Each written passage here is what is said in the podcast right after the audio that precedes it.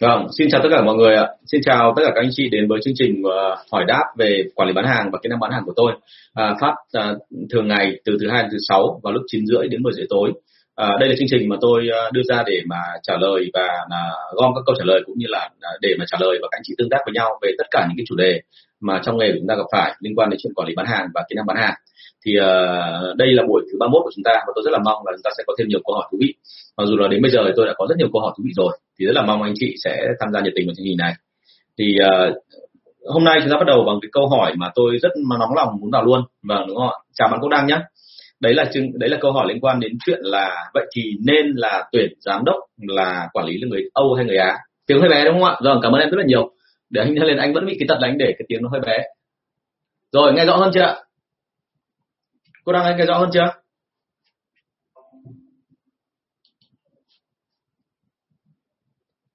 Ổn rồi đúng không ạ? Vâng.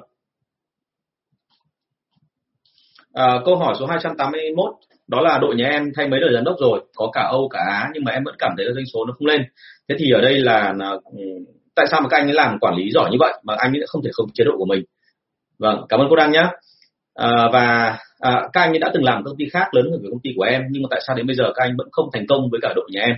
Thì đấy là câu hỏi bạn đặt ra và ở đây thì tôi phải nói thật luôn là thế này là tôi đã qua rất nhiều đời, thậm chí là cả cả cái chuyện là chúng tôi là nằm dưới quyền của giám đốc cả bên Âu, bên Á, cũng như là tôi làm việc với cả ngang hàng với họ.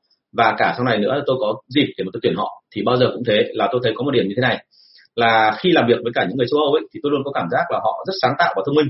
Và thực ra thì ở đâu cũng có người thông minh và sáng tạo thôi, nhưng mà đặc biệt của châu Âu ấy, họ có đặc tính dân chủ hơn chúng ta rất là nhiều. Và họ duy lý nhiều tức là thậm chí là họ có thể nóng nảy với chúng ta nhưng sau đó họ sẵn sàng là xin lỗi nếu họ sai. Và họ luôn ở trong tình trạng là chấp nhận những cái mới lúc nào cũng sẵn sàng là đặt ra những câu hỏi và khiến cho chúng ta phải suy nghĩ nhiều hơn. Thế thì uh, uh, ở đây thì là uh, luôn luôn phải thấy một điểm là như thế này. Người châu âu thì có cái ưu điểm ở cái phần đó nhưng mà ngược lại thì họ sẽ có một cái đấy là họ sẽ không hiểu được cái trạng thái tâm lý tình cảm của người việt nam. Thì đấy là cái khó và bởi vì làm sao? Bởi vì là người Việt Nam mình có rất nhiều cái thứ mà nó gọi là hàm ý, hoặc là nó rất nhiều thứ mà ở phía sau lát nữa tôi sẽ phân tích cho chị thấy. Thế còn người Á thì nó sẽ ở tình trạng là tùy theo từng nước. Tức là bây giờ ở châu Á nó cũng phân hóa ra nhiều rồi, chứ không còn như ngày xưa nữa. Ngày xưa thì chúng ta cảm thấy là châu Á khác hoàn toàn với châu Âu. Nhưng mà thực sự là tôi gặp châu Á mà càng về sau này tôi càng thấy là một số nước bây giờ họ có khuynh hướng là họ đi theo cái kiểu mà dân chủ phương Tây, họ đi theo cái cách gọi là tư bản, thành ra là họ còn lý tính hơn cả dân châu Âu và họ có cái logic mà đến mức độ lạnh lùng luôn chứ họ không còn mang cái hàm ý là những kiểu cảm tình giống như châu Á ngày xưa nữa. Thế cho nên là đấy là cái đặc điểm nói chung ra nhìn thấy. Thế còn uh, bây giờ mình đi sâu vào từng một số cái ví dụ thì anh chị sẽ hiểu ngay là vấn đề là uh, cái cách quản lý người châu Âu người châu Á khác nhau như thế nào. Uh, tôi có một ông bạn là người bỉ tên là Raul uh, tôi gặp cái đây nhiều năm rồi. Và ông ấy là ngày xưa là giám đốc của một cái dự án của Singapore chuyên đưa là người nước ngoài bằng trực thăng sang Singapore bằng trực thăng bằng chuyên cơ từ Việt Nam mình sang Singapore để chữa trị thế thì uh, khi mà ông ấy làm ở trình đó thì uh, ông ấy rất là quý tôi và ông ấy trao đổi với tôi rất là nhiều đi uống cà phê với nhau rất nhiều lần. Thì có một lần tôi định làm một cái dự án với bạn tôi. Thì uh, tôi thấy là cái ý tưởng này khá là hay và tôi ngay lập tức là biết là ông có kinh nghiệm về cái lĩnh vực này. Tôi mới xin ý kiến của ông ấy xem là như vậy là nên làm thế nào. Và ông này ông ấy có một cái kiểu mà tôi thấy rằng là rất nhiều giám đốc của châu Âu họ có cái kiểu này. Tức là họ nghe qua ý tưởng thì tôi đoán là nhiều phần nhiều họ đã đoán ra được ngay từ đầu sau này tôi biết là cái ý tưởng là ý tưởng dở hơi. Nhưng mà lúc đấy tôi không biết vì tôi còn rất là non. Tôi mới có 22 tuổi tôi mới ra trường. Thì tôi hỏi ông câu đó thì ông ấy biết là tôi rất đang hứng khởi. Thì là ông rất chịu khó lắng nghe. Và ông ấy không cản trở gì hết. Thậm chí ông còn khen là ý tưởng tốt ý tưởng hay đúng không ạ? Thế thì trong tất cả những cái đó khi mà ông khen như vậy thì sau cùng ông làm rõ cho tôi biết là cái đấy có thể tiến hành được hay không bằng cách rất đơn giản. Mà sau này tôi, tôi cũng áp dụng cách đó với cả những cái nhân viên và những cái bạn mà mà cần được hỗ trợ. Đấy là ông ấy đặt ra câu hỏi và ông đặt câu hỏi để dẫn dắt tôi từng qua từng đoạn một. Ok thế thì đầu vào của mày như thế nào? Và đầu ra của mày như thế nào? Lợi nhuận của mày tính ở đâu? Và những cái đó thì theo mày có lặp lại được thường xuyên không? Thì ông ấy hỏi đến câu thứ năm thứ sáu là tự động tôi tự nhìn thấy là cái dự án của tôi là nó không đi đâu về đâu cả.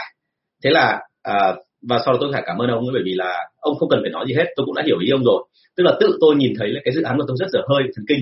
Thành ra tôi sẽ dừng lại tôi không làm nữa bởi vì có làm thì không thành công thế nhưng mà qua cái đó thì mình hiểu ngay là cái cách của người ta nó rất là sáng tạo và người ta thích một cái gì đó mang tính dân chủ. Và người ta rất kích thích cái sự sáng tạo, cho nên là người ta không cản trở chúng ta ngay.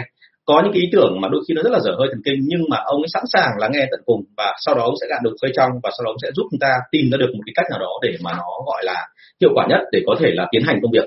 Thế nhưng mà người Việt Nam mình chắc chắn là cái cách làm nó sẽ khác, đúng không ạ? Thế thì khoan hãy nói với người châu Âu, cứ nói như thế đã nhá.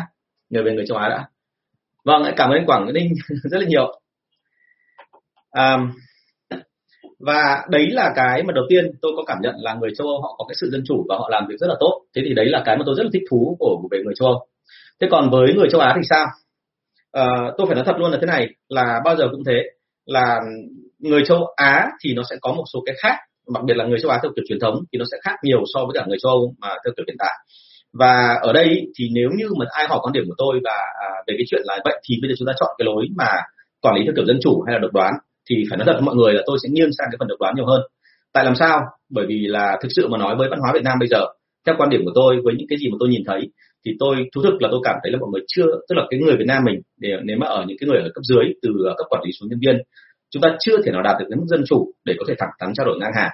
Tức là thường ở những công ty cố đạt cái sự dân chủ một cách tối đa của Việt Nam, tức là ví dụ như là ở đấy là ông giám đốc, ông học được cách quản lý của tây, ông về ông định áp dụng cho đội nhân viên của ông ấy, hoặc là có một người quản lý tiếp quản cái đội ngũ dưới ông ấy và anh ấy học ở nước ngoài về. Cho nên anh ấy muốn áp dụng tất cả những cái lý thuyết những cái quan điểm những cái phương pháp uh, mà quản lý của tây vào việt nam thì sẽ gặp một cái trường hợp là cực kỳ mệt mỏi và phức tạp. Bởi vì lúc đó nhân dân nhà mình ở dưới bắt đầu hiểu ra rằng là chúng ta có cái quyền để chúng ta có thể là trao đổi thẳng thắn với sếp. Và thế là khi mà được nhận cái quyền đó thì mọi người lại làm theo một cái cách nó rất hài hước. Đấy là chúng ta hơi lạm dụng cái quyền đó. Và làm cái gì thì làm, cuối cùng là cứ động đến trao đổi một cái, thì ngay lập tức nó sẽ xảy ra một câu chuyện là mọi người cứ liên tục liên tục liên tục đặt câu hỏi và cứ phản bác nhau liên tục đi qua đi lại. Và nó không đi về đâu cả, và cuối cùng là nó không hiệu quả. Thế thì nghe qua cái đó thì có thể anh chị sẽ phản đối tôi và anh chị cho rằng là ờ, cái đấy là cái mà chỉ thỉnh thoảng xảy ra thôi, nhưng mà phải thú thực là tôi gặp cái đấy rất là nhiều. Tôi cũng đặt, đã từng đặt câu hỏi giống anh chị là vậy thì phải chăng là mình đang bị quá khả sang quá hữu? Tức là mình nghĩ rằng là cái đấy nó không hợp với người Việt Nam, nhưng mà đâu đó ở trong các công ty Việt Nam mình thì cái dân chủ nó vẫn cứ hiện hữu. Thế thì uh, sau khi mà tôi nghe câu chuyện này câu chuyện sau đây tôi kể anh chị thì tôi mới thấy rằng là hoàn toàn không phải vấn đề như vậy. Đấy là câu chuyện về một cái công ty làm về phần mềm mà rất nổi tiếng ở Việt Nam tôi không tiện nêu tên nhưng mà ông chủ tịch hội đồng quản trị cũng là người khá nổi tiếng và ông ấy có một cái câu chuyện mà ngôn đến tận bây giờ anh em ở trong công ty những người làm quản lý cấp cao vẫn còn kể với ông ấy. Đấy là khi ông họp hội đồng quản trị thì ông đến muộn mà ông đến muộn rất là lâu tức là ông muộn đến muộn hai tiếng. Vâng bạn chào bạn Hoàng Tuấn Anh nhé ông đến muộn tới hai tiếng cơ và khi ông đến muộn hai tiếng thì thấy anh em đang cãi nhau ỏm củ tỏi trong phòng.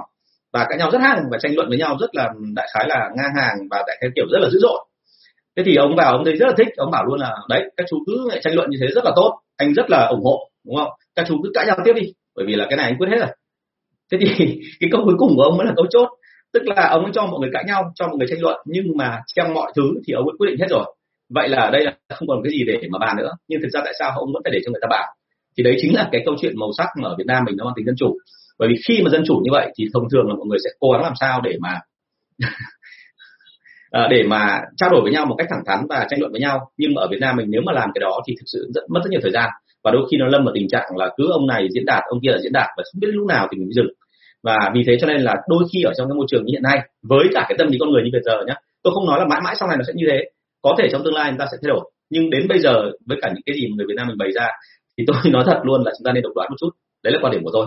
Vì thế cho nên là tôi rất đồng ý với ông kia. Và khi mà tôi nghe được cái câu chuyện của ông kia thì tôi cảm thấy là đấy đấy mới là cái làm chuẩn. Tức là chúng ta chỉ dân chủ được ở mức độ nào đấy thôi còn sau đó mình vẫn có phải độc đoán ở phần nào. Bởi vì nếu không thì tất cả mọi người sẽ không đi dám đi theo chúng ta. Và cái ông tổng thống mỹ bây giờ ấy, là ông Donald Trump ấy thì ông đại biểu cho phương hướng đó. Tức là trong cái chương trình mà uh, những cái show mà tôi đã từng nói trong các livestream trước ông ấy thường xuyên có một cái cách là khi mọi người không đồng ý được với nhau thì ông sẽ quyết liệt ông ấy ra cái quyết định dựa trên cái cảm tính của ông ấy. Và cái cảm tính đấy thì thực sự mà nói là dựa trên cái trực giác rất nhạy bén của ông ấy. Và lúc đó ông ấy chỉ nói thêm một câu thôi là tôi quyết định và tôi sẵn sàng chịu mọi trách nhiệm về cái vấn đề này. À thế thì đấy chính là cái mà tôi thấy là ở châu Á bây giờ Việt Nam mình ý, là thường thường là đi theo cái đó thì hợp lý hơn.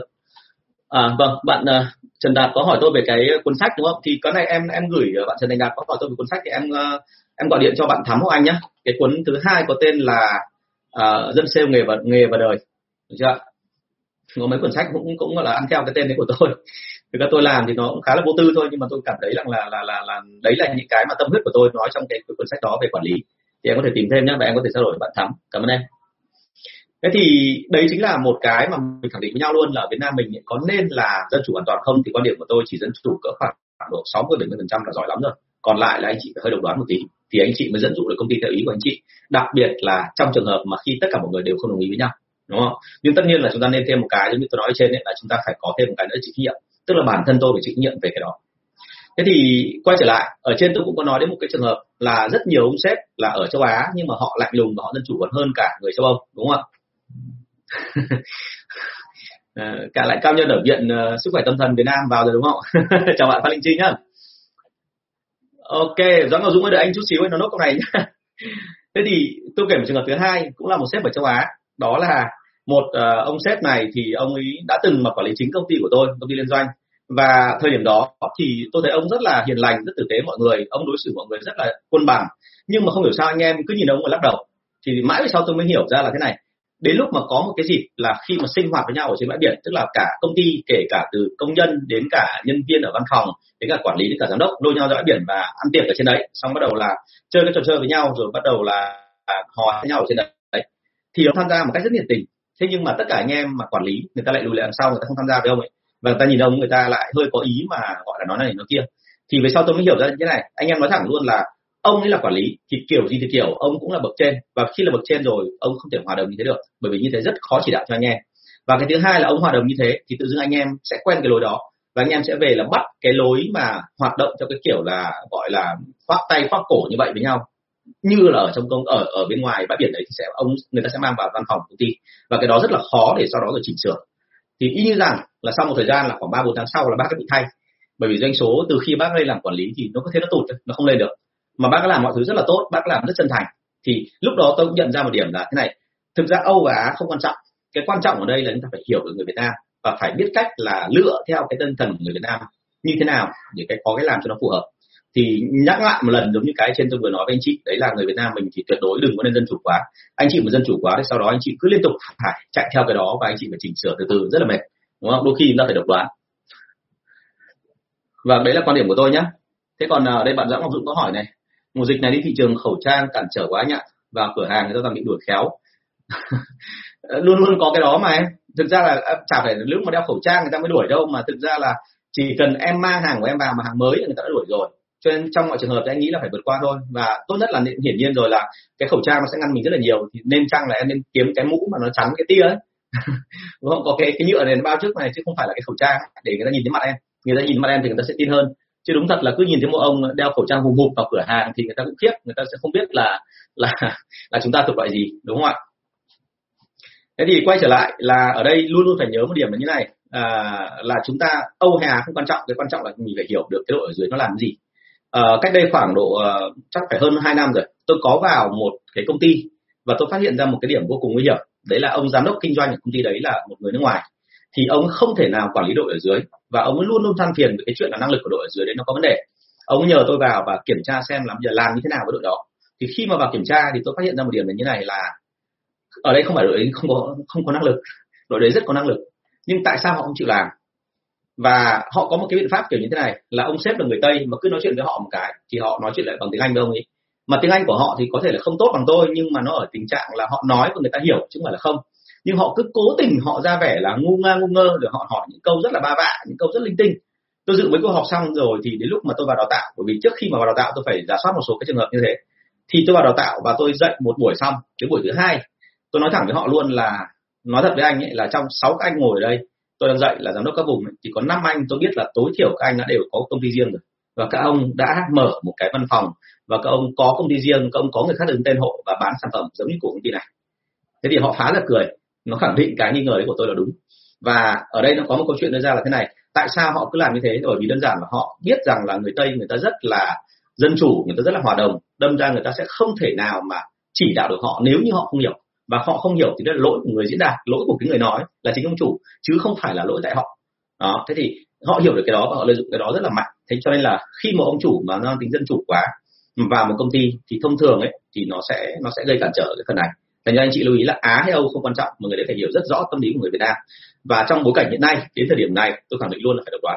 Còn nếu mà anh chị không độc đoán thì không quản lý được người Việt Nam đâu, rất khó nghe thầy nói vâng bạn với anh nói là em mới nhớ tới Nai qua tìm hiểu quy cách người Nhật văn hóa của con người châu Á. À, văn hóa của người châu Á mệt lắm. Nói thật luôn là đã từng có một ông người Nhật ông ấy làm một cái hãng mà về à, về về hoa quả và rau củ người của người Nhật. Ông làm một nhà phân phối lớn ở ở Hà Nội này. Và ông ấy nói tiếng Anh rất là xịn vì ông có 8 năm học ở London cơ.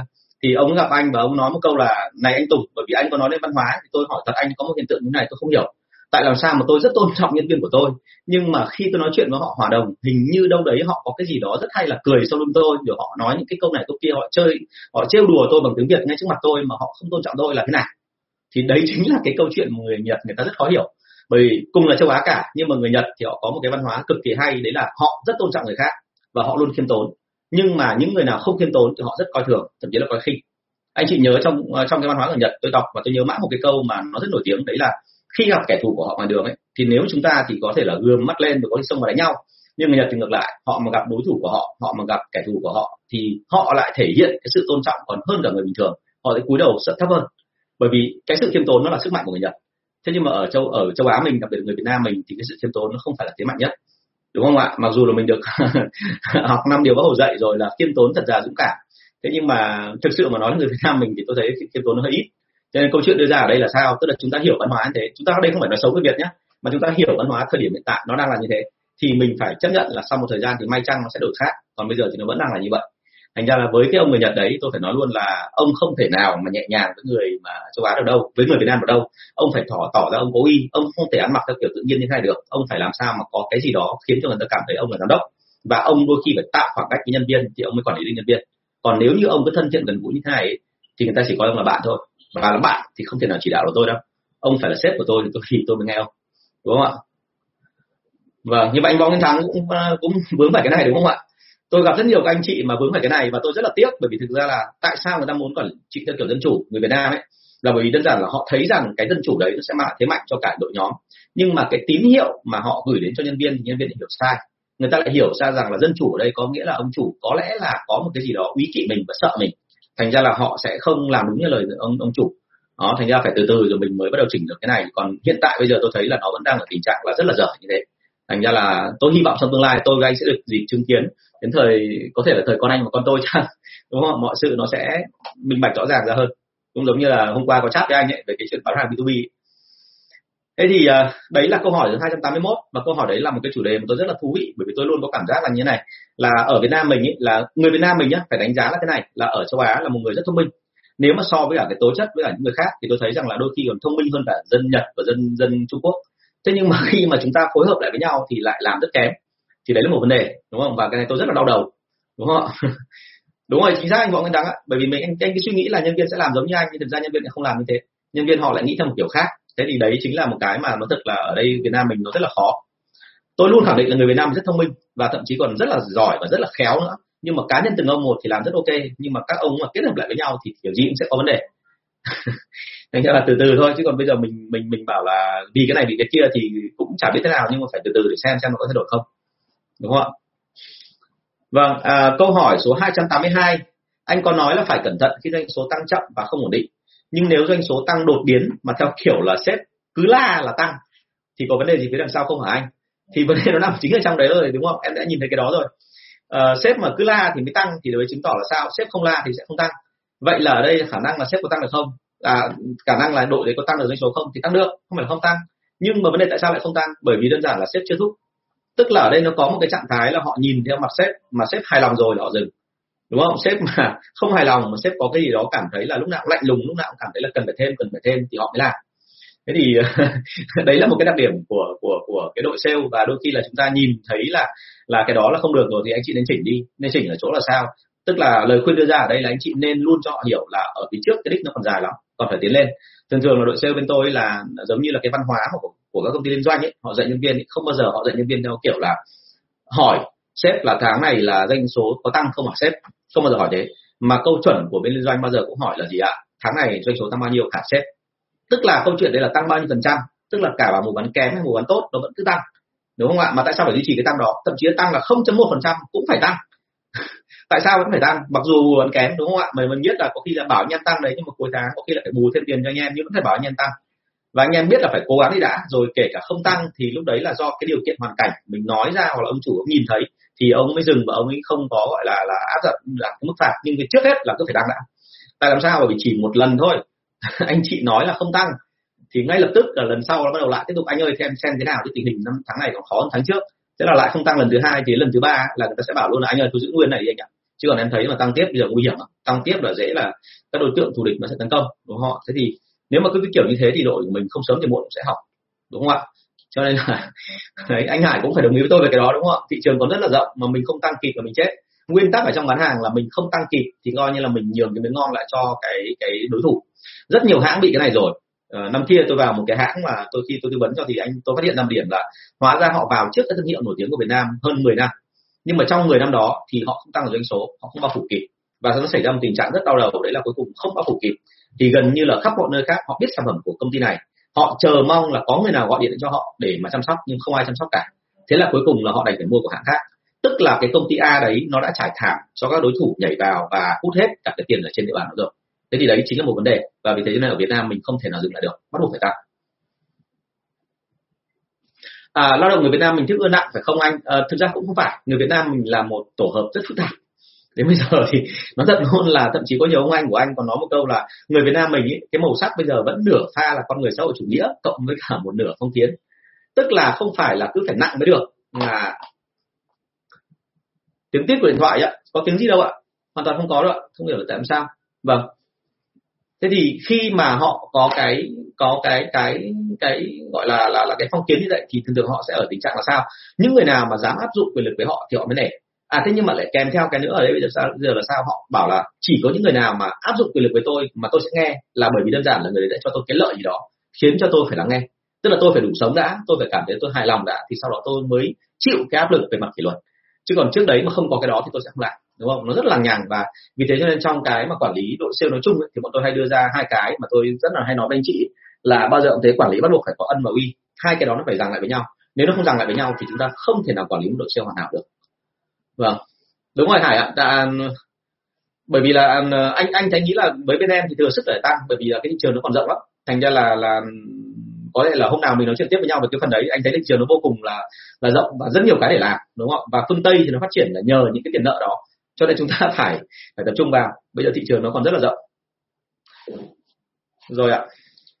Thế thì đấy là câu hỏi số 282 là khi mà xếp la mà doanh số mới tăng tức là chúng ta đang bị ở tình trạng là đội sale họ toàn toàn có năng lực để tăng, nhưng mà mình chưa tìm cách để khiến cho họ phải thúc đẩy tăng lên thêm. Thành ra mình cứ phải làm cái động tác là cả hai, tức là một đằng thì là có khen thưởng, một đằng thì có là phạt thì họ mới tăng. Và liên tục phải chỉ cho họ thấy là cái đích đến là ở chỗ nào. Và trong đội sale luôn nhớ tôi nhé cái này nó dạy rất là nhiều trong lớp quản lý ạ. Là anh chị đưa ra mục tiêu mà anh chị không chỉ cho người ta đi, người ta sẽ không đi đâu. Mặc dù có thể người ta biết cách đi. Đúng không ạ? Mặc dù người ta có thể biết cách đi, nhưng người ta sẽ không đi. Bởi vì là người ta bảo là đi tiếp như thế, xong rồi đến tháng sau xếp lại, chất lên lưng họ một đống các thứ nữa thì là sao họ làm được thế thì ở đây câu chuyện đưa ra ở đây là sao? Sếp mà không đưa ra cái đó thì lúc đấy người ta sẽ không lắng nghe và sếp không chỉ đường đi thì người ta cũng không đi. Và vì thế anh chị phải làm cả hai. Cho nên tại sao bảo xử lý người Việt Nam mình là rất phức tạp và mệt mỏi? Nên tôi rất nể các vị lãnh đạo Việt Nam mình quản lý người Việt Nam này rất là giỏi. À, câu 283 câu này như nó hơi trùng với cả các cái khác thì phải. À, khi đội sale đã hết vị trí nâng lương vị trí khi đội sale đã hết cả vị trí rồi tức là túm lại đội sale đã ổn định rồi đúng không ạ? Trong khoảng thời gian rồi thì đến kỳ phải nâng chức và nâng lương cho sale kỳ cựu thì phải làm như thế nào? Thì uh, phải nói thật luôn ở đây là như thế này là nếu mà đến kỳ đó rồi mà vẫn theo cái tiến trình của chúng ta nếu anh chị đã có một cái lộ trình thăng tiến cho người ta thì anh chị cũng phải nâng thôi. Nhưng cái nâng ở đây có thể là mình sẽ không nâng theo kiểu chính thức. Mình có thể nâng theo kiểu là sao? Tức là cho họ thêm một cái danh nào đó cho họ thêm một chút quyền nào đó và cho họ thêm một cái mức thưởng nào đó. Hoặc là ví dụ như cho thêm một số công việc để giao thêm việc cho người ta. Miễn làm sao anh chị phải làm sao cho người ta thấy là cái tầm quan trọng công việc đấy là đối với công việc để nó quan trọng như thế nào bởi vì là thế này, ví dụ một đội sale có 10 người, mình đã có một người quản lý ở trên rồi, thì bao giờ cũng thế. Chỉ khi là đội sale nó phồng ra nó khoảng thành 15 16 người, thì mình bắt đầu mới cần người quản lý thứ hai. Nhưng mà bây giờ chưa có cái người đó, chưa, tức là đội sale chưa tăng được như thế, mà đã đến kỳ phải tăng chức tăng lương cho một anh rồi, thì ngay lập tức là chúng ta đã phải có thêm một cái khác rồi. Cho họ, ví dụ như cái người đấy mà khả năng để lên được, thì anh chị làm một cái việc là gì? Hãy làm sao để đào tạo họ, đúng không? Cho họ cái cơ hội để mà đứng ra đào tạo anh em, để họ thấy cảm thấy là mình có cái quyền tất nhiên là đào tạo đấy nó không dễ, bởi vì đào tạo đấy là họ phải có khiếu để nói, và họ phải có slide đẹp, họ có phải máy chiếu, và họ phải được ngồi ở vị trí nào đấy nó phải trang trọng một tí, đúng không? Thế nên chúng ta phải làm sao mà cung cấp cho họ hết tất cả những cái như vậy. Vâng chào bác kiên. Với cả thoải mái nhá, đặt câu hỏi thoải mái nhá. Tôi rất thích bác đặt, bởi vì là à, anh kiên là chủ một sàn, bất động sản ở sen group, nhưng mà anh nói chuyện thì rất giống ông nông dân và tôi rất khoái cái tính đấy. Bởi vì thực ra là anh tiếp cận vấn đề nó rất là là sáng sủa, chứ nó không bị, gọi là là bị bó buộc trong ngành nghề và cái đó thì đấy là một cái tố chất mà tôi thấy là người sale học rất là nhiều cảm ơn anh. Vâng bạn Vinh có hỏi là thế này. À ok. Bạn Vinh có hỏi về cái chuyện là anh tư vấn giúp em nên đưa ra các gói thưởng như thế nào để được đội sale hưởng ứng và kích thích tăng trưởng doanh số. À, có rất nhiều cách phải đưa ra để mà đưa ra gói thưởng nhưng mà luôn phải nhớ cái điểm này là gói thưởng của em ấy, tuyệt đối không được phép làm cho đội sale họ cảm thấy nhàn cảm thấy nhàn mà sao? Nhịp thứ nhất tặng họ một triệu tháng đầu tiên tặng họ một triệu tháng thứ hai đưa chương trình triệu rưỡi tháng thứ ba đưa chương trình hai triệu thì lúc đấy họ bắt đầu cảm thấy quen và họ cảm thấy là một triệu, hai triệu của em nó chả là cái gì cả. Thế lưu ý cái đó nhá, nếu mà họ quen cái đó xong rồi, thứ nhất là họ sẽ đòi hẳn lên thành 5 triệu và thứ hai nữa là họ cứ chờ bao giờ có quảng cáo à có cái thưởng đấy thì họ mới làm. Thì cái đấy rất là nguy hiểm, thành ra đừng để cho họ bị nhàm nhé tức là đừng có lặp đi lặp lại quá nhiều. Cái việc thứ hai là em bây giờ đưa ra một cái gì đó thì em cũng phải dựa trên cái chuyện là nhu cầu thực sự của họ là cái gì, đúng không? Từ ngày xưa ở trong công ty nhỏ của anh ấy, anh vốn chỉ đã từng làm một cái chương trình kiểu như thế này, tức là đầu tháng anh sẽ yêu cầu tất cả mọi người cùng đứng dậy và bây giờ nói cho tôi biết là bây giờ anh chị đang thiếu cái gì trong nhà? Thì nếu anh thiếu một cái lò vi sóng chẳng hạn thì tôi sẽ thiết kế chương trình cho anh làm sao để mà cuối tháng anh đạt được doanh số thì anh sẽ được cái lò vi sóng. Nếu mà anh chị thiếu một cái máy giặt thì tôi sẽ thiết kế làm sao anh chị có được cái đó. Nếu anh chị thiếu cái tủ lạnh muốn mang cái tủ lạnh đấy là gần tết rồi mang tủ lạnh về quê cho ông già nhà thì tôi sẽ thiết kế cho anh là chạy trong hai tháng thì sẽ được một cái chương trình mà được thưởng ở cái tủ lạnh. À, thế thì như vậy là mọi người đều phấn đấu vì mục đích riêng của mình và như thế họ sẽ khá hơn thành ra là muốn làm sao để làm được cái đó thì việc đầu tiên em cần phải tìm hiểu là trong cái đầu của những việc của em ấy họ đang thích cái gì. Có người thích tiền có người thích danh có người thích quà có người lại thích là một cái gì đó phải thật hoành tráng hơn hẳn người khác và thậm chí có người thích theo kiểu là phải sở thích cơ. Tức là thậm chí đôi khi là thưởng cho người ta là uh, người ta lại thích đi tu tập chẳng hạn để thưởng cho người ta một cái dịp mà đến gặp một cái sư phụ nào đó ở trên chùa và người đấy rất là cao thâm về đạo Phật mà là cái người mà tu gọi là tu chứng cao siêu chẳng hạn thì lúc đấy là lại hiệu quả hơn đúng không ạ? Đôi khi không mất nhiều tiền đâu nhưng mà chỉ có như thế thôi họ lại thích thế thì cái việc của chúng ta là phải tìm ra được xem khách hàng nhân viên của mình chính là khách hàng của mình họ thích cái gì thì sau đó mình cho họ cái đấy nó phù hợp thì ok hơn. Nhá thành ra là việc đứng trước tiên là đi tìm hiểu đi đã sau đó rồi thì là có cái gì nữa anh em bàn tiếp. Và ở đây thì để khỏi lộ cái bài vở của mình thì có lẽ em inbox cho anh nhé xong mình sẽ trao đổi thêm. Anh rất thích những cái nói về cái đó. Thank you em. Vâng à, điều hai câu số 284 có điều gì cần để ý về danh sách khách hàng không hả anh? Nhiều lắm ạ. À, thực ra thì ngày xưa thì tôi không cho danh sách khách hàng vào một cái yếu tố mà tôi cho rằng là quá quan trọng trong đội sale. Bởi vì tôi vốn cứ nghĩ là giống công ty khác mà liên doanh mà tôi đã từng trải qua thì vốn dĩ đã có cái đó từ trước rồi. Nhưng khi tôi vào tư vấn cho các doanh nghiệp vừa và nhỏ thì tôi mới phát hiện ra hóa ra là rất nhiều vị ở Việt Nam mình hoàn toàn không để ý đến cái tầm quan trọng của danh sách khách hàng. Tức là mọi người coi rằng danh sách khách hàng nó là cái mà nghiễm nhiên và lại gán ra thêm một cái thứ hai đấy là nhân viên của mình sẽ tập trung vào danh sách khách hàng bởi vì nghĩ đơn giản thôi, theo kiểu ông chủ, là khi mà có thêm nhiều khách hàng hơn, thì nhân viên họ sẽ phấn đấu, bởi vì cái đấy là cái tiền của họ mà họ sẽ cố gắng bán được nhiều khách hàng tối đa. Nhưng thực tế thì nó lại không phải như thế. Nhân viên luôn có một cái ngưỡng nào đấy đến cái mức độ đó rồi thì anh chị không thúc, anh chị không có biện pháp kèm theo thì họ sẽ không làm. Thế cho nên là cái câu chuyện đưa ra ở đây là gì? Chúng ta liên tục phải kiểm tra xem danh sách khách hàng thực tế của chúng ta là có là bao nhiêu. Cái thứ hai anh chị phải lưu ý là nhân viên có xu hướng là hay thích chăm sóc sóc khách hàng lớn, bởi vì họ nghĩ rằng là trong một khách hàng lớn như vậy thì cái lợi nhuận mang lại rất nhiều. Nhưng mà khách hàng lớn thì nó đỡ mệt hơn. Nó thẳng là như thế chẳng hạn trong một khách hàng lớn khi bằng trăm cả một trăm khách hàng con, đúng không? Khách hàng nhỏ. Nhưng họ quên mất một điểm là như này là trong khách hàng lớn thì bao giờ cũng thế, bởi vì khách hàng lớn là những người rất có kinh nghiệm. Cho nên là họ sẽ ở tình trạng là họ luôn luôn là đòi hỏi thêm. Và như vậy là mình sẽ phải hạ cái giá của mình xuống, mình sẽ phải chiết khấu cho họ nhiều hơn. Và thứ hai nữa là mình phải đánh nhau với một loạt thằng thì mới chui được vào khách hàng lớn đấy. Còn khách hàng nhỏ có khi họ, thứ nhất là mình không phải giảm giá. Thứ hai là họ quý mình hơn vàng đúng không? Mặc dù là cái doanh số nó nhỏ, đúng không? Và khả năng cao là họ sẽ mua lại của mình lần nữa. Chứ còn ông khách hàng lớn ấy, mình bán được vào một lần rồi thì ông sẽ lợi dụng cái chuyện là trước đây tao đã từng mua cho mày đơn hàng lên đến tỷ. Thành ra bây giờ mày muốn tao mà mua đơn hàng to hơn thì mày phải khuyến mại nhiều hơn, bởi tao đã từng tạo điều kiện cho mày như thế rồi cơ mà. À thế thì như vậy nó xảy ra câu chuyện là càng khách hàng to thì chúng ta lại càng mất công nhiều hơn và đôi khi công ty lại không có lại. Thế thì đấy chính là một câu chuyện mà tại sao tôi đưa ra cái luật thứ hai mà tôi hay nói đấy, kể cả bên trong và bên ngoài công ty. Đấy là khôn độc, không bằng ngốc đà thà là tập trung vào những khách hàng nhỏ mà mình khiến cho họ tăng dần cái doanh số lên và họ biến thành khách hàng chung, khách hàng lớn và họ trung thành với mình. Còn hơn là anh chị tập trung vào những khách hàng lớn và sau cùng thì họ có thể lật kèo mình bất cứ lúc nào. Và lúc họ lật kèo mình thì mình bị thua rất là đau bởi vì là doanh số của họ chiếm đến một nửa doanh số lớn của mình chẳng hạn. Thì lúc đó chỉ cần một ông khách đi mất là mình mất luôn ở doanh số đấy và không đạt chỉ tiêu, đúng không? Thế thì anh chị phải kiểm tra cái đó nhá. Nhân viên nhà mình thường xuyên có cái định kiến này và anh chị phải làm sao mà lật ngược lại và để cho họ thấy rằng là phải chăm bởi vì là đấy là nhiệm vụ của anh uh, cái đau đầu ở đây không phải chỉ mỗi cái chuyện là uh, doanh số nó không tăng được mà cái đau đầu thứ hai là nếu như ví dụ trên địa bàn có 100 khách hàng mà họ không chăm hết cả 100 họ thấy rằng là sức của họ và với chỉ tiêu công ty đề ra chỉ 150 thôi thì 50 cái người còn lại sẽ do ai chăm? Hiển nhiên đối thủ của anh chị người ta trả tha đâu người ta sẽ nhảy vào người ta chăm ngay đúng không? Và như vậy là mình tự dưng là trải thảm đỏ để mời họ vào. Và đó là một điều vô cùng đáng tiếc.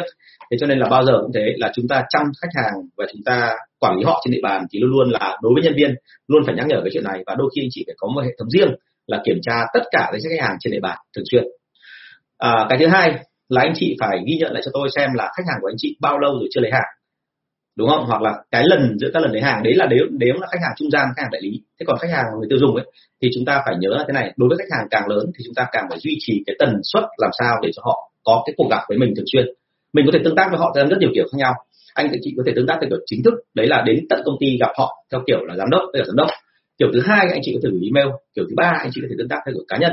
Tức là vào thả tin ở trong facebook, đúng không? Tương tác trên facebook, rồi là chat chít với nhau, vân vân, đủ kiểu. Thế thì tất cả những cái đó đều gọi là tương tác hết. Và tương tác là để làm gì? Tương tác là để cho họ không thể bỏ chạy khỏi mình được.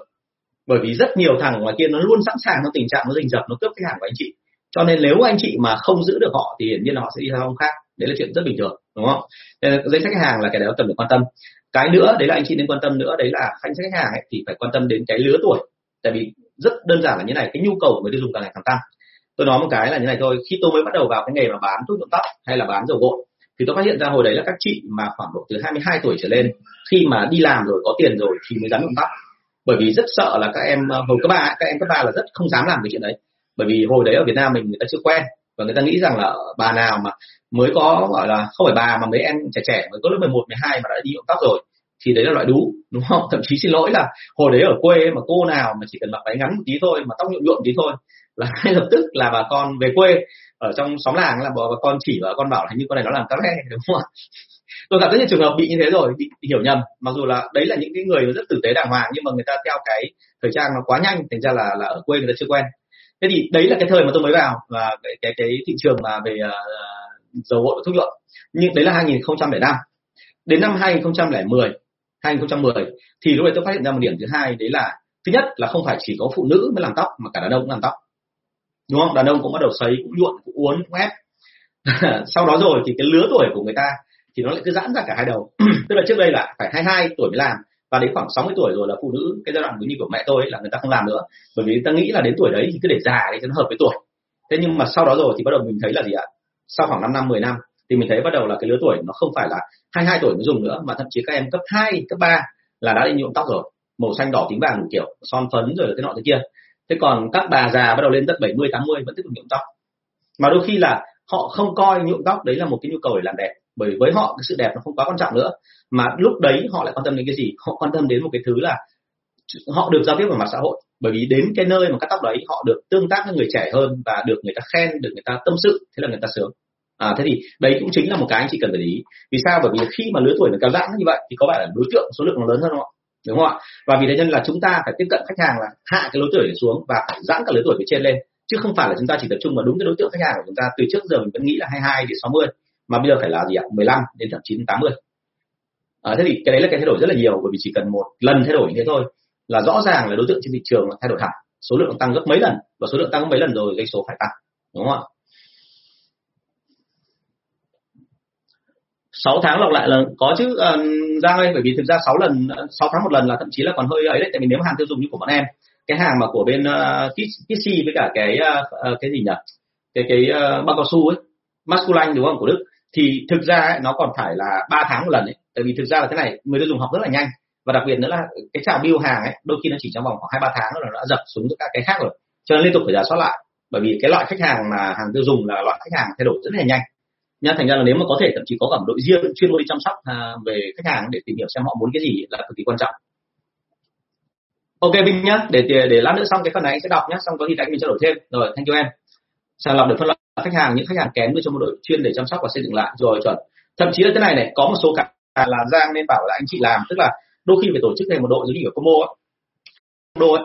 tức là uh, anh đã từng làm rồi chẳng hạn như là ở Hà Nội có 8 quận thì anh sẽ dồn vào một quận trong một ngày và cả bảy người kia dồn vào đánh cái quận đấy trong một ngày để xem xem sự khách hàng đấy là không lấy hàng hay là do đôi khi không phải do xe lười nhá mà đôi khi chỉ là như này này chẳng hạn uh, anh Tùng bán hàng rồi nhưng mà sau đó rồi khách hàng nó không hợp với anh Tùng thì nó cứ từ từ nó giảm đơn hàng xuống để nó không muốn gặp anh Tùng nữa. Thì lúc đó ông Giang nhảy vào thì lại bán được hàng. À thế như vậy xác định ra được là à như vậy là do hợp tính cách chứ đây không phải là do cái nhu cầu đúng không? Thì phải kiểm tra cái đó nhá. Liên tục phải như thế em ạ à ok. Chào bạn Long Nguyễn Bá nhé bạn Long Nguyễn Bá trên uh, YouTube có nói một câu là uh, em có đọc sách của Zig em thử áp dụng mà thực sự ở Việt Nam rất khó khó nó ở chỗ này em này Zig Ziglar là một người có kinh nghiệm đấy không phải là lại vừa đâu. Nhưng mà ông ấy bị một cái là khi mà chuyển ngữ sang tiếng Việt thì cái người mà chuyển ngữ cho ông ấy, anh nghĩ là cái người dịch ấy, khả năng cao là họ không hiểu tiếng Việt à không không hiểu cái ngành sale. Cho nên họ dịch cái từ nó không đúng thôi. Thành ra là em phải ờ, có gì thì mình nhìn đọc với nhau nhá, để anh muốn hỏi xem là em đang bị áp dụng cái gì sai hoặc là cái gì không đúng. Về cái thứ hai nữa là những cái gì ông Ziglar kể, đấy là cái môi trường bán hàng ở Mỹ, chứ không phải môi trường bán hàng ở Việt Nam. Thế cho nên là chúng ta cần phải hiểu cái đó để mà chỉnh lại cho nó phù hợp. Chứ không thì chúng ta cứ nghĩ rằng là tâm lý ở đâu cũng giống nhau. Mà ở Việt Nam hay ở Mỹ mình áp dụng cùng một bài là sẽ không thành công. Nhá. Thì lưu ý cái đó anh anh chia sẻ rất là nhiều về cái phần này. Thành ra là có gì nữa thì mình inbox với nhau để kể cho nó cụ thể hơn. Ok nhiên nói ở đây là có một cái khi gặp ức chế và cấp trên và nhắn phối thì có nên nói thẳng ở trong cuộc họp hay nên trò chuyện riêng? Nên làm sao để trao đổi riêng ở bên ngoài trước em ạ? Ờ, chứ không nên lấy đâu không nên là là trao đổi chẳng trước cuộc họp đâu bởi vì là uh, câu chuyện của mình đưa ra là người Việt Nam mình đấy anh mới nói là tại sao nó phức tạp. Nhân viên thì đã hay tự ái rồi mà sếp còn hay tự ái hơn. Thành ra mình mà nói trước cuộc họp thì ông lại không hiểu rằng đấy là mình góp ý mà ông hay nghĩ rằng là à như vậy mày coi thường tao tức là mày coi họ không ra cái gì mà giữa cuộc họp mày định thắng a đúng không? Thành ra là cái chuyện đấy thì không không nên mà nên nói ở phía sau nhiều hơn tức là nên gặp riêng ông ấy trao đổi riêng để cho đó anh hiểu của em là ở đây em không hề có ý láo với anh anh ý em muốn nói là như thế này. À, nhưng phải nói thẳng luôn một câu là như thế này nhá anh đã từng gặp nhiều ông sếp mà quá đáng đến mức độ là kể gặp riêng cũng không ăn thua bởi vì làm sao vì nó liên quan đến quyền lợi trực tiếp của ông ấy. Đúng chưa và sếp trực tiếp của anh đã từng có nhiều ông rất bài bạc và rất nhiều trò ma tịt. Tại sao gọi là ma tịt? Bởi vì là ông ấy làm tất cả mọi thứ đều có lợi cho ông ấy thôi. Ví dụ như thế này là ông đã từng biến nhân viên từ full time thành part time. Tại làm sao? Bởi vì là ông ấy biến cái đội đó thành part time, thì lúc đó ông lợi dụng đội đó để ông có thể lấy thêm được khuyến mại ra. Đúng không? Đội đấy chuyên về xả xẻo thế thì cái cái câu chuyện đấy lại là một cái mà nó rất là nhức đầu, cho nên tốt nhất là nên nói chuyện riêng và nên nói làm sao để ở tình trạng là vừa phải. Và anh nghĩ là trong mọi trường hợp nên giữ lễ một tí, bởi vì là bao giờ cũng thế, người ta luôn đặt người ta ở vị trí là cao hơn mình, thì mình cũng nên tôn trọng người ta một tí, đúng không ạ? Tôn trọng xong rồi thì cố gắng nói một lần, hai lần, ba lần để họ hiểu, nếu họ không hiểu nữa thì mình nói thật luôn là thử tìm xem là những cái người mà bạn bè, đồng nghiệp của mình đã bao giờ gặp trường hợp đấy chưa? Và gặp trường hợp đấy thì họ xử lý như thế nào? Nếu mình biết được tất cả những cái đó rồi thì mình sẽ có cách để mà nói chuyện thêm với ông ấy. Chứ còn nói chuyện trước cuộc họp thì thú thực như anh nói lần trước ấy là đôi khi này là thậm chí khi đôi, ví dụ như em nói với anh nhé ví dụ anh là sếp của em em nói với anh thì đôi khi trong cuộc họp đấy anh biết là em đúng. Nhưng mà vấn vấn đề ở đây là như này là cái độ của em nó hơi mạnh quá chẳng hạn thì lúc đó anh mà không đập em ấy, thì tự dưng anh mất cả cái uy. Và lúc đó rất khó để chỉ anh em. Cái này phải hết sức cẩn thận bởi vì người Việt Nam mình là chỉ một lần thôi mất mặt ở giữa đám đông là sau đấy là họ có thể nhớ mãi. Đấy, cái cái ông Raul ấy, tôi kể với anh chị ở trên ấy là ông ông, ông bạn tôi chính là cái người mà đã khuyên tôi một câu là gì? Tức là bọn tao ấy, làm quản lý bọn tao không nếu mà tao sai thì tao chỉ cần là tao đứng ra nhận trách nhiệm và xin lỗi đúng không? Thậm chí là nếu cần tao đền bù cả cái thiệt hại đấy cũng là ok. Nhưng mà dân châu Á nhà mày thì hơi một tí là quay việc đầu tiên là phải giữ thể diện đã. Thế cho nên là phải hiểu là ở Việt Nam mình cái thể diện là quan trọng nhất. Đôi khi mình chỉ cần là chống lại họ ở trước cuộc họp mình chỉ nói một câu mà họ không hài lòng thôi thì ngay lập tức là họ sẽ nghĩ ngay là à mẹ ông định làm cách mạng à? Ông định phản à? Hay là giống như cái kiểu sếp của anh ngày xưa hay nói là mày định bật tôm à? đúng không? Thì thì họ coi cái đấy rất là nặng. Trong khi ở phương tây thì anh đã từng gặp nhiều trường hợp là ông sếp là nhân viên mà không hài lòng đặc biệt là cái dòng kỹ thuật ấy. một khi họ không hài lòng ấy, thì họ có một cái kiểu xử trí rất là dân chủ. Thậm chí hai thằng cãi nhau chán chê ở văn phòng ra vẫn không giải quyết được. Thì ngay lập tức là hai thằng lôi nhau vào trong phòng của ông quản lý. Tưởng là làm gì trong đấy hóa ra hai thằng kiểu đều biết boxing cả thế là bắt đầu hai thằng đấm nhau người tao mẹ rất là bực mày nên tao phải mẹ, chửi mày một câu mà mày chửi tao thì tao phải chửi lại. Thế bắt đầu hai thằng nhảy vào đánh nhau. Đánh nhau vào mũi thâm tím xong thì cuối cùng là lúc đấy là sau đó rồi thì hết cuộc đấy là đi ra ngoài uống bia lại lại thành bạn bè như bình thường không vấn đề gì hôm sau quên luôn. Nhưng mà dân châu á thì không đúng không ạ? Đánh nhau thế xong thì đảm bảo thù nhau tận cuối đời. Mười năm sau cầm lại có khi vẫn rủ ở cạnh nửa cho phát đúng không Thái có hỏi một câu là anh có thể cho em giới thiệu em sách chuyên môn về sale không ạ? Tiếng Anh hay tiếng Việt cũng được à, nhớ một điểm là như này sách sale mà chuyên môn về tiếng Anh thì nó không có đâu bởi vì mỗi ngành sale ấy hãy nhớ là cái ngành sale là ngành bị hiểu nhầm nhiều nhất. Bởi vì ở Việt Nam mình đôi khi có nhiều người mà anh hỏi là họ hỏi anh là anh làm nghề gì? Anh bảo làm về sale. Họ bảo là à thế thì mày chả có nghề. Bởi vì quan niệm của họ là như này là những người nào mà không có bằng cấp không có trường nào đào tạo thì không có nghề. Phải có bằng cấp cơ phải được đào tạo cơ thì mới là sale mới là quản lý. Trong khi ở Việt Nam mình làm gì có cái trường nào như thế. Mà tôi nói thật luôn ngay cả các giảng viên ấy mà bây giờ dạy các môn sale của tôi khi dạy cũng không đúng bởi vì các cụ ấy cũng chỉ đọc ở trong tài liệu thôi, mà đọc trong tài liệu ra làm sao mà đúng được, đúng không ạ? Thế cho nên là thực ra là đừng học theo sách em ạ, mà tốt nhất là thế này này. Thực ra cái mà ngược lại nên làm là em nên viết lại những cái kinh nghiệm và kỹ năng của chính em và của đội ngũ của em. Và em nên hỏi chính những người làm đồng nghiệp với em, hỏi cả sếp của em, xem là cái nghề sale của em thì nó như thế nào, làm quản lý nó làm những cái gì, thì đấy mới là cái kiến thức em cần học. Chứ còn đừng đọc sách, tại vì thực ra mà nói là anh là, nếu mà nó thật luôn là anh hôm nọ, anh vừa mới nói với Facebook của anh cái số lượng tài liệu về về về sale ở Việt Nam mình chắc là anh nắm khủng khiếp nhất bởi vì anh có đến hơn 20 terabyte tài liệu. Tức là cái số lượng đấy mà ai hỏi anh là giữ như thế thì mày học đến bao giờ? Thì anh bảo là chắc phải đến 200 tuổi tao mới đọc xong được cái đống này. Nhưng mà vấn đề anh không đọc mà anh chỉ tham khảo thôi. Bởi vì lúc nào cần một phát, anh lại lấy cái đó ra để search, ở trong đấy xem là có những cái cụm từ hay là những cái khái niệm đấy mà anh chưa biết chẳng hạn, hoặc là anh cần biết rõ hơn thì anh sẽ search ở trong đó. Nhá. Thành ra là em đừng có đọc sách về sale chuyên môn mà này, tập trung luôn vào công ty của em, làm thật tốt chuyên môn đấy của em và tìm hiểu thật kỹ xem là cái nghề đấy của em thì là đồng nghiệp đã làm như thế nào rồi thậm chí đối thủ cạnh tranh đã làm như thế nào rồi rồi là quản lý của em đã làm như thế nào rồi, giám đốc của em người ta khuyên em cái gì.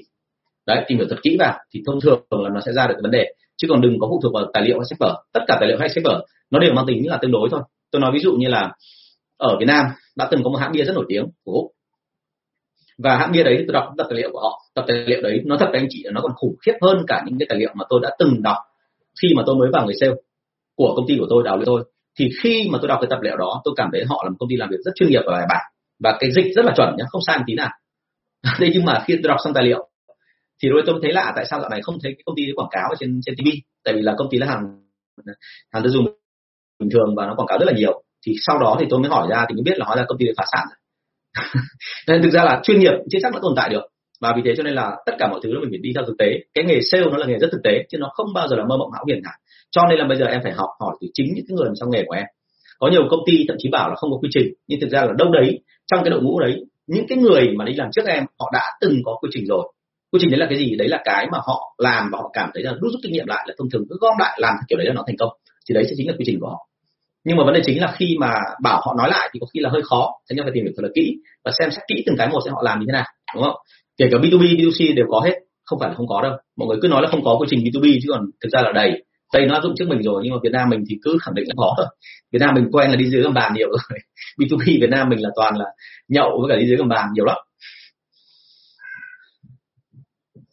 Thế thì ờ, có một số cái điều liên quan đến khách hàng như vậy nhé anh chị nhé đấy là câu hỏi số 284 rồi, câu hỏi số 285 hôm nay là một cái hôm mà tôi thấy là rất nhiều câu hỏi thú vị.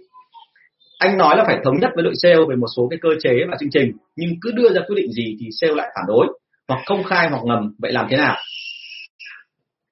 Ok thái nhá thì có gì nữa trao đổi thêm với nhau nhá. Và anh nghĩ là học từ chính bản thân mọi người ấy. ok ờ, cảm ơn vũ hải quang nhé cái câu hỏi này thì anh trả lời mở trong một số slide trước đây rồi. Ờ, nhưng anh nhắc lại luôn là thế này là có động lực làm việc chủ động máu lửa và tự giác cao. Thì thứ nhất là cái này đừng trông chờ vào tự giác. Ok không? Chúng ta mà trông chờ vào tự giác là chúng ta chết đấy nhá. Mọi người rất hay nói lên cái khái niệm là tự động hóa đội sale nhưng mà tôi nói lại luôn là ở công ty của tôi ngày xưa là cái công ty mà tôi khẳng định luôn là có thể tự động hóa được. Tức là khi anh em mở mắt ra là anh em biết là hôm nay phải làm cái gì rồi và anh em biết là chính xác đến giờ này giờ kia là phải đạt được chỉ tiêu ra làm sao thì đấy là tự động hóa. Thế nhưng mà bọn tôi vẫn cứ tiếp tục phải giã như là giã cua ấy, thì lúc đấy anh em mới làm. Vì thế cho nên đừng có bao giờ trông chờ vào cái tự giác nhé nếu mà mình trông chờ vào tự giác tức là mình mong rằng một ngày nào đó mình là quản lý mình có thể nghỉ mệt được thì không có đâu. Anh nhớ mãi là ngày xưa có một lần ông sếp của anh ấy là mấy lần như vậy một lần. Cứ thứ hai đầu tuần anh chuẩn bị đi xuống tỉnh thì tự dưng ông lại lôi anh ra hát karaoke ở cái quán ở gần đấy thì anh mới hỏi là tại sao bây giờ đang giờ làm, các anh lại ra đây này, thế nào? Ở không, bởi vì tao nói thật mày là tao với mày là cùng cái đội mà quản lý. Thành ra là khi mình làm như thế, mày thấy là mình làm đến 15 16 tiếng một ngày cơ. Đúng không ạ? Và vì thế cho nên là mày mà trời lúc nào mà rảnh, đi hát karaoke bọn tao thì chắc là đến cuối đời không có đâu. Cho nên tranh thủ đi, cái lúc này mà còn lúc này nó đang, gọi là giãn ra một tí thì tranh thủ ngồi đấy mà hát, mà thưởng thức đi. Thế là đúng như thế thật, là bọn tôi ngồi uống bia rồi là hát karaoke khoảng hai tiếng đồng hồ, sau đó là ai lại về việc đấy lại nhảy ra ngoài, lại đi làm như bình thường đúng không? Thế cho nên là câu chuyện đưa ra ở đây là như này là nếu mà để mà tự sát thì không có nhưng mà làm động lực và máu lửa thì có. Nhưng mà cái ở đây cần có là thế này em này tức là em tìm hiểu anh giống như ở trên đã từng nói đấy là muốn tác động đến nhân viên thì phải tìm hiểu xem là cái thời điểm này nhân viên đang cần cái gì và họ bị tác động theo kiểu gì. Đúng chưa? Đôi khi nhân viên nhà mình ấy, có nhiều ông thích tác động theo kiểu rất buồn cười. Tức là sếp cứ buổi sáng là pha ấm trà mời ông vào để mà ngồi uống rượu à, uống uống trà với ông ấy và chỉ cần nói chuyện dăm câu ba điều thế là xong rồi. Chỉ cần như thế thôi là ông cảm thấy là ở đây anh em tôn trọng mình đúng không? Và ý kiến của ông dở lên đâu thì quản lý cũng gật gù đồng ý thì là ông sướng rồi. Còn đồng ý mà lại không làm nữa thì ông chẳng quan tâm. Ông chỉ biết là, đấy quản lý họ, quan tâm họ, tôn trọng mình. Thế là ông sướng rồi. Cho nên trong mọi trường hợp là phải tìm hiểu xem là ông thích cái gì, chứ không phải ông nào cũng bằng tiền, ông nào cũng bằng danh đâu. Có rất nhiều ông là vì những cái khác, nhá. Thành ra là muốn làm việc chủ động thì tìm hiểu nhân viên trước đã. Sau đó rồi hãy tìm cách tác động. Và cái việc này thì đã nói rồi, nó không khác gì làm với khách hàng bên ngoài, hiển nhiên là họ được chăm sóc tốt. Bị ngắt đoạn, đúng không? Có thể là cái mạng hơi bị, ở đây vẫn nhìn thấy cái chữ trực tiếp nhưng mà nó cứ bị phà phù, anh chả biết làm sao nhưng mà có lẽ tí nữa mọi người xem lại trên Facebook ạ, thì là nó sẽ đỡ hơn. Và rất thành you mọi người. Rồi, trở lại câu hỏi số 285 tức là nói cái gì ra thì sale cũng phản đối. Và cái đau khổ đấy đưa ra là thế này, một lần mà sale phản đối thì không sao, mà cứ hết lần này lần khác mà anh chị cứ đưa ra quyết định gì trong cuộc họp mà sale phản đối, thì từ đấy trở đi là nó thành như một cái rớp. Và người ta hiểu ngay là ông Tùng bắt đầu mất dần uy thế thì ở đây nó có một loạt các thủ thuật ở phía đằng sau mà anh liên tục anh phải làm. Nó giống hệt như cái chuyện chính trị, nói thật. Đến cái đoạn này thì anh phải nói luôn là nếu trả lời câu hỏi của em để khẳng định luôn là sale có một số trường hợp không khác gì chuyện làm chính trị cả. Tức mình phải tác động, mình phải làm thủ thuật này nọ, mình phải gài cắm này kia. Tất nhiên là mình đừng có quá đà, đúng không? Gài cắm ở trong giới hạn đạo đức cho phép thôi. Nhưng khiến làm sao để cho đội sale họ có phản ứng với mình? Đấy thì xin phép là cái câu chuyện đó thì mình lại phải trao đổi riêng nhé chứ còn cái này thì nó hơi bá đạo.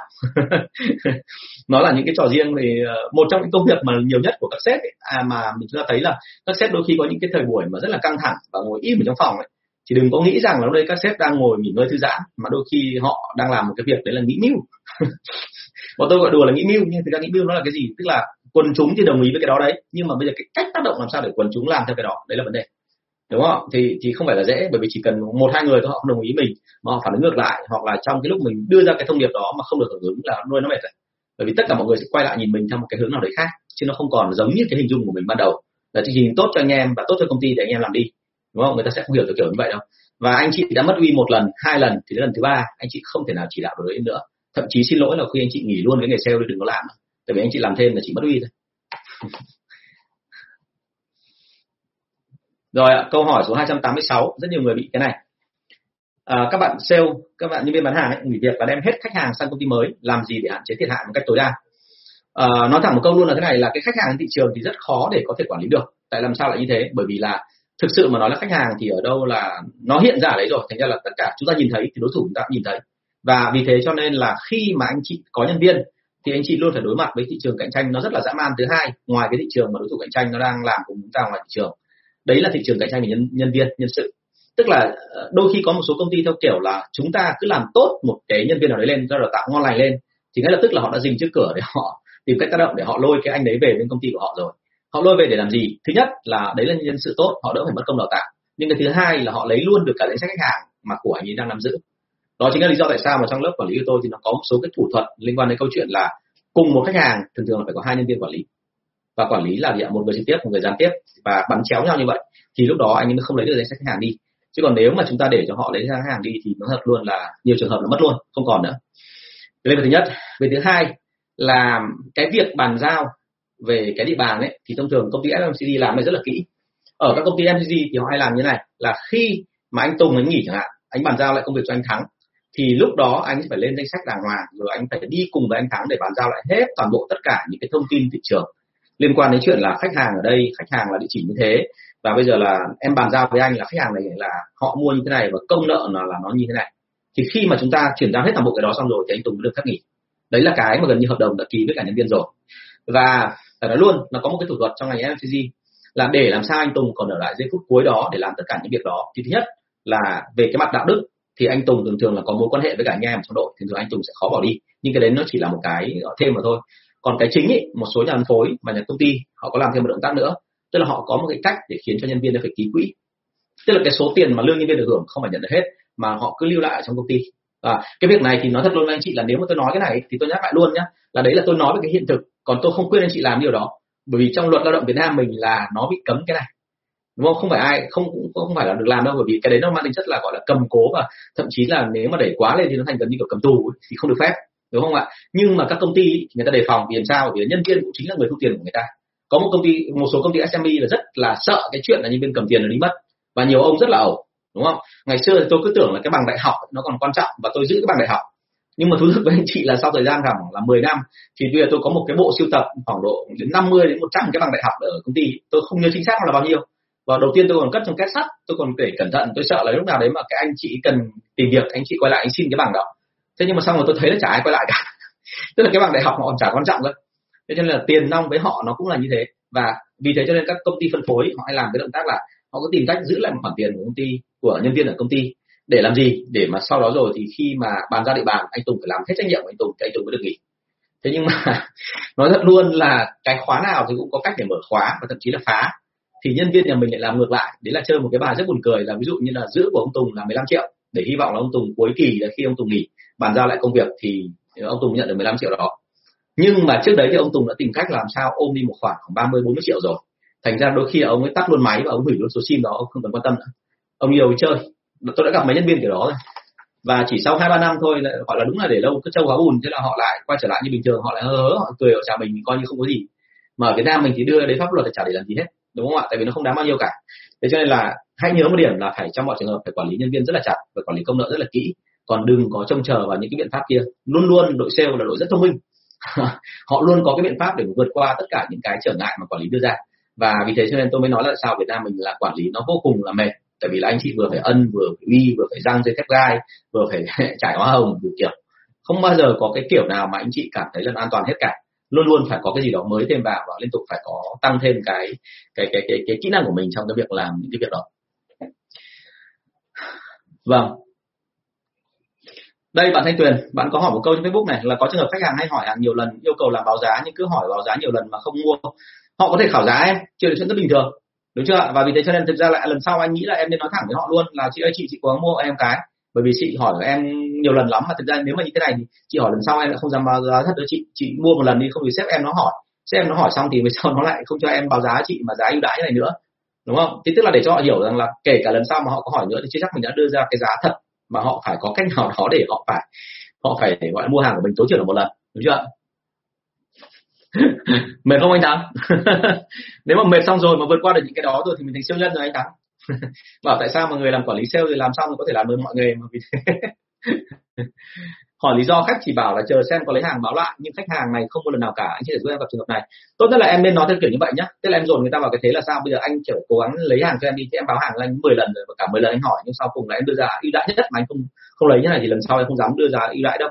Thì như vậy là nếu như mà họ có dỗi chẳng hạn họ có nói vài, chớ vài câu nhưng họ không mua được chứng tỏ là không có nhu cầu, đúng không ạ? Và từ đấy thì đi họ sẽ ít hỏi em hơn. Bởi vì thực ra là cái cái dạng như vậy rồi thì họ chỉ khảo giá thôi họ sẽ chọn mua cái thằng rẻ nhất mà thằng rẻ nhất thì em em đấu với họ thì không thể đấu được mãi đâu. Tại vì là lúc nào cũng thế. Một công ty thường thường chỉ đấu được trên một vài sản phẩm thôi chứ còn đấu trên tất cả các sản phẩm làm sao đấu được đúng không? Ok nhá. Rồi cảm ơn hoài bảo. Thế thì à, đấy là một số cái câu hỏi mà liên quan đến à, đội sale đúng không? Vậy thì ở đây luôn luôn phải có thêm một cái nữa. À tôi phải kể, kể nốt câu chuyện này liên quan đến câu câu hỏi số 286 ngày xưa khi tôi làm ấy, thậm chí là công ty của tôi họ còn yêu cầu tôi khi vào công ty nhé thậm chí tôi vừa mới làm thôi đấy và chưa có lên làm giám đốc bán hàng đâu, mà họ đã yêu cầu là phải ký một cái hợp đồng hợp đồng nguyên tắc tức là sao? Sau một năm làm ở đây là không được phép làm cho đối thủ cạnh tranh. Cái thứ hai là không được phép mang thông tin của chi tiết của công ty đi mà tiết lộ cho đối thủ cạnh tranh. Và nếu mà làm như vậy sẽ bị phạm pháp luật nọ kia. Thú thực với anh chị, đấy là tôi thì nếu mà tôi ra khỏi công ty tôi không làm cái đấy và tôi làm giữ giữ đúng theo cái yêu cầu của hợp đồng. Nhưng về sau tôi phát hiện ra là cùng với thời gian tôi ra, có một đống các ông làm tương tự như vậy. Và các ông làm gì? Các ông vẫn vào các công ty đối thủ cạnh tranh làm như bình thường. Chỉ có mỗi một cái là các ông bảo là không ký hợp đồng lao động, để không bị giả soát, thế thôi. Đúng không ạ? Và vì thế cho nên là ở Việt Nam mình thì cái cái cái luật để mà cái áp dụng luật thì nó cần rất nhiều vấn đề mà cần phải chấn chỉnh để làm sao mà nó áp dụng được những cái gì mà thực sự là luật pháp mong muốn. Thế cho nên là anh chị phải cố gắng làm sao trong mọi trường hợp là giữ bằng được khách hàng của mình. Và vì thế cho nên là một khách hàng cố gắng làm sao có hai nhân viên, một người trực tiếp, một người gián tiếp, và thường xuyên phải có sự giả soát để cho người ta nhớ được là ai là người đang bán hàng cho họ. Chứ không mà khách hàng, tại sao họ đi dễ theo, đi theo sale như vậy? Bởi vì quanh năm tứ đời họ chỉ quen mỗi cái thằng đấy thôi, đúng không ạ? Họ đặt hàng cũng là thằng đấy, thanh toán tiền cũng là thằng đấy, công nợ cũng là thằng đấy, khuyến mại cũng là thằng đấy, rồi quảng cáo tất cả thứ là đều thằng tùng hết. Thì rõ ràng khi ông tùng nó nghỉ, thì nó, họ chỉ quan hệ với thằng tùng thôi. Cho nên là họ đã quý thằng tùng rồi, thì thằng tùng sang công ty mới, hiển nhiên họ sẽ mua hàng thằng tùng không? như vậy đấy là lỗi chúng ta chứ, đâu có phải là lỗi của của nhân viên. Nên đừng có nghĩ là chỉ có nhân viên có lỗi mà chính bản thân chúng ta không quản lý chặt khách hàng thì mình mất thôi. Chuyện đấy chuyện rất bình thường. Rồi, câu hỏi số 287 tôi quyết định doanh số cả năm cho công ty của mình từ đầu năm và đợi sale căn theo đó. Vâng cảm ơn thanh tuyền nhé có gì nữa cứ là câu hỏi. Anh rất thích các câu hỏi của em bởi câu hỏi của em là nó dính luôn với cả công việc của em rồi. Mà anh em mình thì cùng nghề, thành ra là nó nó rất là thực dụng. Anh rất thích những câu hỏi như vậy. Thank you em có năm thì được thưởng lớn, có năm không đạt thì mất thưởng. Anh em khá buồn, sau đó có người nghỉ việc. À câu hỏi đưa ra là tại sao họ không phản ảnh điều gì khi tôi triển khai doanh số đầu năm? Tức là anh chị tưởng rằng là khi mà triển khai doanh số đầu năm xong, anh em im im, không nói năng gì cả, thì là đấy là ok, đúng không ạ? Thì tôi nói luôn với anh chị, có hai trường hợp. Có hai trường hợp mà khi anh chị triển khai doanh số đầu năm, hoặc là doanh số cả tháng mà anh em không phản ứng gì, và cả hai trường hợp đấy đều nguy hiểm như nhau. Đấy là trường hợp thứ nhất, là doanh số nó ở quá mức mà anh em có thể làm được thì anh em cũng không phản ứng gì hết. Anh em tươi cười như không ấy, và rất vui vẻ. Trường hợp thứ hai là doanh số ở dưới mức anh em có thể làm được tức là thậm chí anh em ngủ doanh số nó vẫn về thì anh em cũng sẽ không phản đối gì hết. Tại sao? Bởi vì là thế này trường hợp thứ nhất là khi mà doanh số nó vượt quá cái ngưỡng mà người ta có thể đạt được đúng không ạ? Thì người ta nhìn trước nhìn sau người ta có thể dò hỏi người ta đưa mắt nhìn người này người kia để xem là cái đối tượng ngồi xung quanh mình có ai làm được không? Thì họ đánh giá ra là như vậy là chả có ma nào làm được cả. Như vậy họ thấy yên tâm chưa? Đúng chưa thằng tùng nó ngồi ngay trước mặt ông sếp này, bắt đầu quay sang làm bên cạnh là mày có làm được không? Không làm được, đúng không? Thằng này có làm được không? Không làm được, đúng không? Thằng đứng trước tao có làm được không? Không làm được, đúng không? Thằng sau có làm được không? Không làm được. Ok, thế mình yên tâm rồi. Như vậy là cả bốn thằng từ phía bên quanh mình nó không làm được. Thế thì mình là cái thằng làm không làm được thứ năm. Thì như vậy là mình rơi vào vòng an toàn. Không sao cả. Đúng không? Thành ra anh em họ sẽ không phản ứng gì hết. Tại làm sao? Tại vì là đến cuối tới kỳ, lúc đó doanh số nó về thì lúc đấy ông sếp ngã ngửa ra là cả đội đều không đạt được. Và còn tệ hơn là cả đội nó đều chỉ đạt được cái mức khoảng độ 40 đến 50 phần trăm của cái mức chỉ tiêu ông đề ra tức là hoàn toàn có thể là họ có thể đạt được cao hơn, nhưng họ không đạt, họ cố tình nó dìm xuống cái mức độ mà nó thấp hơn cả cái mức mà ông sếp có thể hình dung. Để từ đấy ông sếp hiểu ra một điểm là như thế này, là không phải dễ mà bắt nạt còn thôi đấy là cái kiểu của họ, đúng chưa? Trường hợp thứ hai là khi tôi nói rằng là doanh số vâng chết chung cả đám đấy, chết, gọi là chết cùng, nhưng mà có anh em đi cùng mình nó vui, đúng không? Trường hợp thứ hai, doanh số nó ở dưới cái mức mà họ có thể đạt thì họ lại càng vui thôi, đúng không? Bởi vì là tại sao lại phải ngồi nói với ông sếp là anh ơi, doanh số thế này hơi thấp? Không cần mình cứ là kệ đi bởi vì ông để lên số thấp như vậy thì chỉ có ông thiệt thôi còn mình thì lương vẫn có mà. Tội gì?